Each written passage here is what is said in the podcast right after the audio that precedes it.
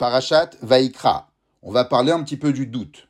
De manière générale, toutes les fautes commises volontairement, qui sont passibles de retranchement, carrette, si elles sont commises involontairement, alors elles entraînent l'obligation d'amener un sacrifice ratat.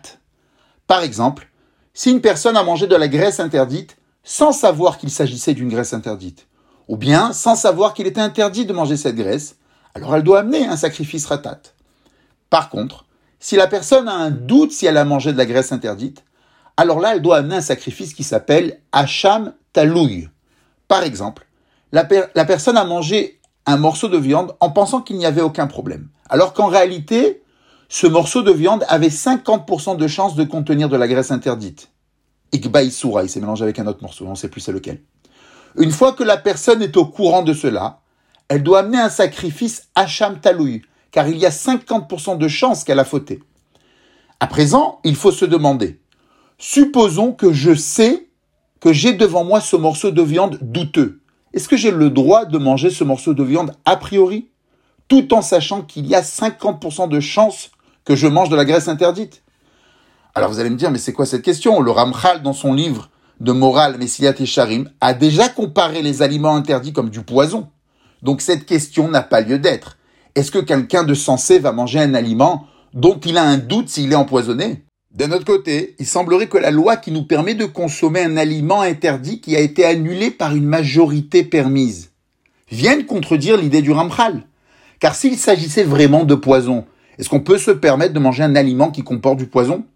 Bon, vous allez me dire que le Ramchal peut répondre que dans ce cas-là, l'interdit a perdu son applicabilité, a perdu son nom, un peu comme un poison qui s'est très bien dilué dans un autre aliment. Donc il ne faut pas voir cela comme la consommation d'un aliment empoisonné ou d'un aliment interdit. Par contre, qu'est-ce qu'on va répondre sur un aliment qui a 50% de chances d'être interdit? Est-ce qu'on pourra dire que puisqu'il y a 50% de chances d'être permis, alors l'interdit a perdu son applicabilité, a perdu son nom? Est-ce qu'une situation douteuse a un statut indépendant avec des lois qui lui sont propres?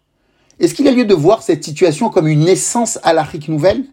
Ou bien non, le doute n'a aucun statut indépendant. Dieu sait si ce morceau était de la graisse interdite ou de la graisse permise. Donc ce morceau doit rentrer dans une des deux catégories.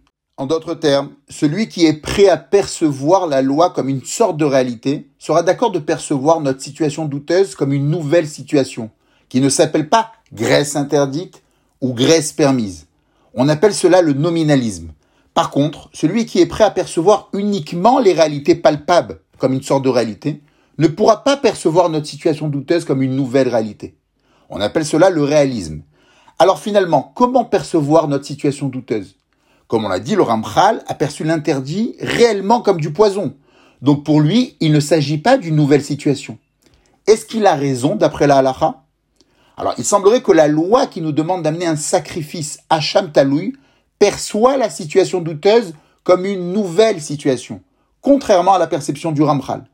Car d'après la perception réaliste du Ramchal, est-ce qu'il est possible que la Torah a imposé un sacrifice Hacham Taloui à celui qui a mangé un morceau douteux par inadvertance? De deux choses l'une, ou il a fauté et il doit apporter un sacrifice, un khatat, ou il n'a pas fauté et il doit, doit rien amener. Donc sur quelle faute il amène le Hacham Taloui? Toujours d'après la perception réaliste, on ne comprend pas quel est le statut de ce sacrifice. Ce sacrifice a 50% de chance d'être du profane, roulin. Donc 50% de chance d'avoir amené du profane au temple, roulin Bahazara. Donc il semblerait que nous sommes contraints de dire que la Torah perçoit la situation douteuse comme une nouvelle situation, une nouvelle essence, une nouvelle créature normative. Et donc cette personne amène un sacrifice suite à une faute qui s'appelle manger un produit douteux.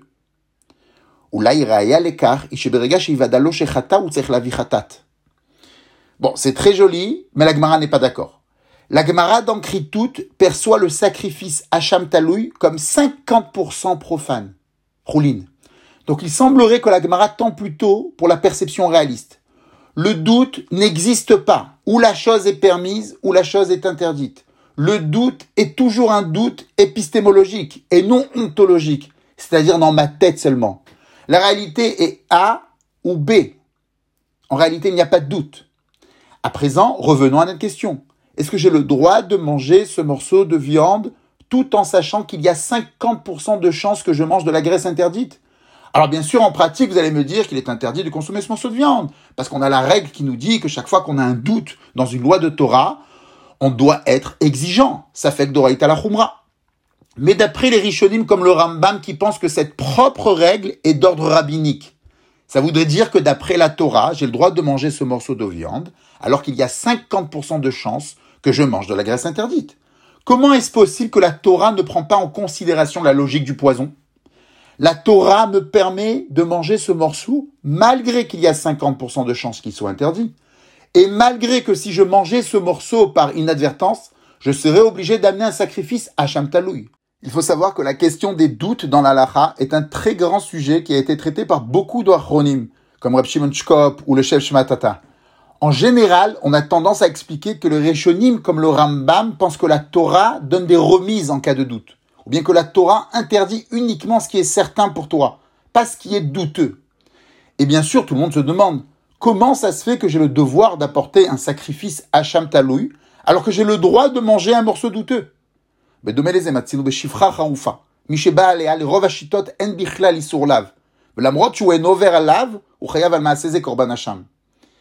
La perception réaliste que nous avons présentée répond à cette question en disant Nous avons le droit de manger ce morceau en espérant qu'il soit permis. Et le sacrifice est amené au cas où le morceau n'était pas permis. Donc oui pour un certain réalisme, mais non pour l'idée du poison du Ramchal. Pour info, Rav Miki a toute une autre théorie sur le Korban Hacham. Voici son approche synthétisée en PJ.